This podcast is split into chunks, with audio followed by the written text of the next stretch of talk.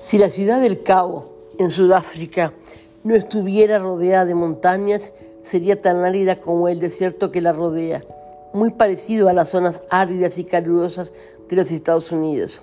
Pero la montaña peculiar que la caracteriza, la Tafelberget, una montaña en forma de mesa, sin cima alguna, y sus hermanas, llamadas los apóstoles porque son doce, recogen el agua de lluvia y la vierten al Océano Índico y crían un oasis verde que hizo que los holandeses la eligieran como el lugar estratégico para la trata de esclavos. Hasta el siglo XVII, en donde la Compañía de las Indias Orientales, una compañía compuesta por comerciantes holandeses, escandinavos y alemanes, la ciudad del Cabo no se convirtió en ciudad.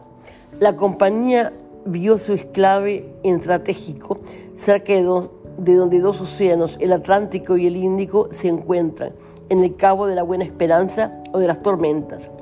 Fue creciendo lentamente, porque los europeos no encontraban mano de obra que quisiera trabajar para ellos. Por eso trajeron esclavos de Indonesia y de Madagascar, y allí nació la primera comunidad multicultural del enclave. Nombrada por primera vez por Vasco da Gama y Bartolomé Rodríguez en el siglo XV, la ciudad del Cabo como tal creció lentamente porque las tribus indígenas que vivían en la zona no tuvieron al principio ninguna interacción con los europeos.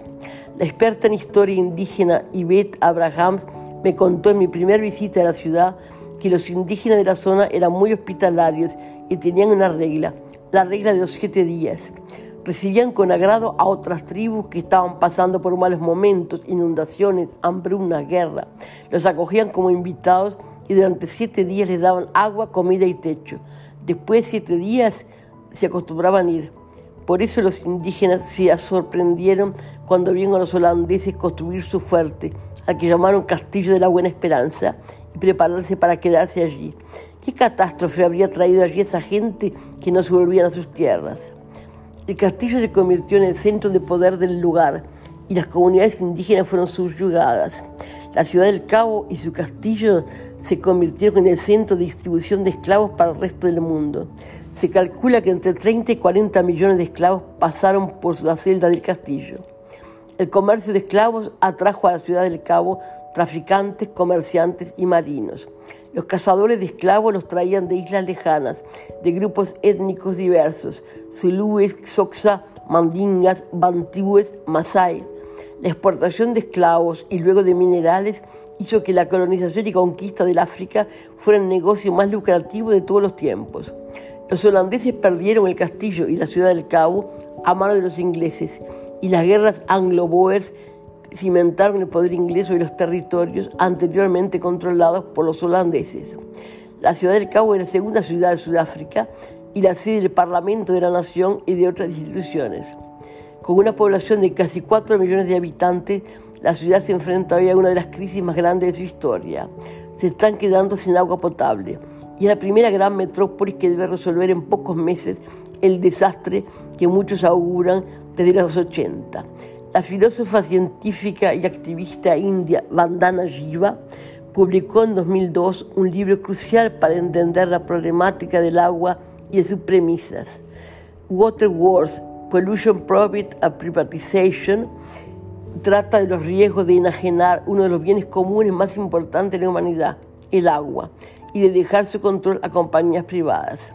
El presidente Lanestre una de las compañías embotelladoras de agua más grandes del mundo, que controla las marcas Perrier y San Pellegrino, declaró que el agua no era un derecho inherente, sino un producto al que había que darle un valor y gestionarlo como tal, como un producto comprable y vendible. Sus declaraciones fueron interpretadas por abogados y activistas como una velada amenaza, y Nestlé tuvo que salir a defender su posición y aclarar las palabras de su presidente, que según él habían sido descontextualizadas. Las conversaciones recientes en el encuentro económico de Davos entre el presidente de Brasil eh, y el presidente de la Nestlé actualizaron el tema y despertaron la alarma de los activistas que miran con temor la amenaza de los gobiernos neoliberales de Argentina y de Brasil al acuífero Guaraní, una de las reservas de agua potable más grande del mundo. El acuífero está controlado también por Paraguay y Uruguay y es el primer acuífero del mundo que está siendo cogestionado según la normativa dada por las Naciones Unidas, de acuerdo a un tratado firmado en agosto de 2010 y que entrará en vigor cuando esté ratificado por todos los parlamentos de la región.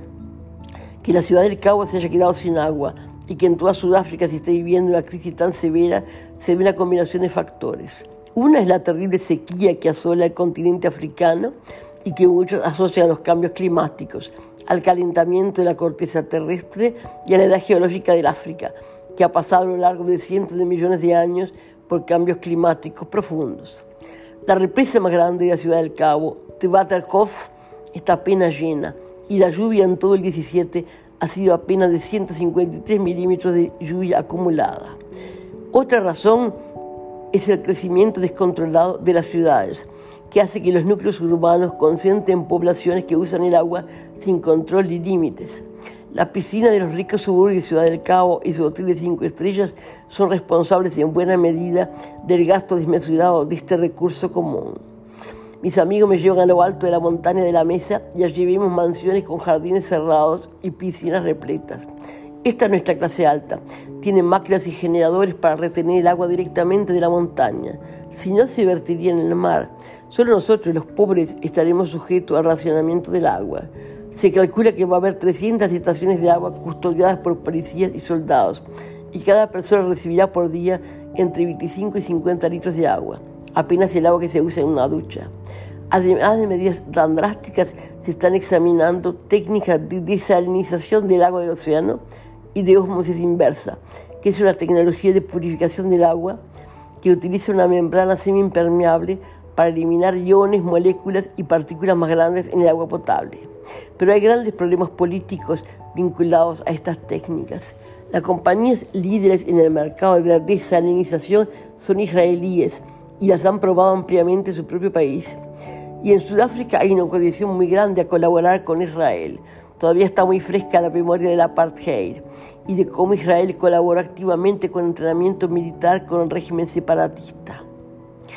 Otra razón importante de la falta de agua es la falta de inversión en infraestructura durante los aciagos años del gobierno de Jacob Zuma, el presidente recientemente destituido, que enfrenta 735 acusaciones de fraude, malversación de fondos, corrupción y enriquecimiento a costa de fondos estatales. Su gobierno fue una catástrofe para el país y la desocupación, la pobreza y la desigualdad se dispararon. Mientras tanto, los sufridos habitantes de Ciudad del Cabo buscan soluciones alternativas. Se duchan una vez a la semana, no lavan sus autos, no tiran de la cisterna de los baños más que una vez por día e intentan economizar todo el agua posible. Y todos miran hacia la montaña de la mesa esperando las lluvias.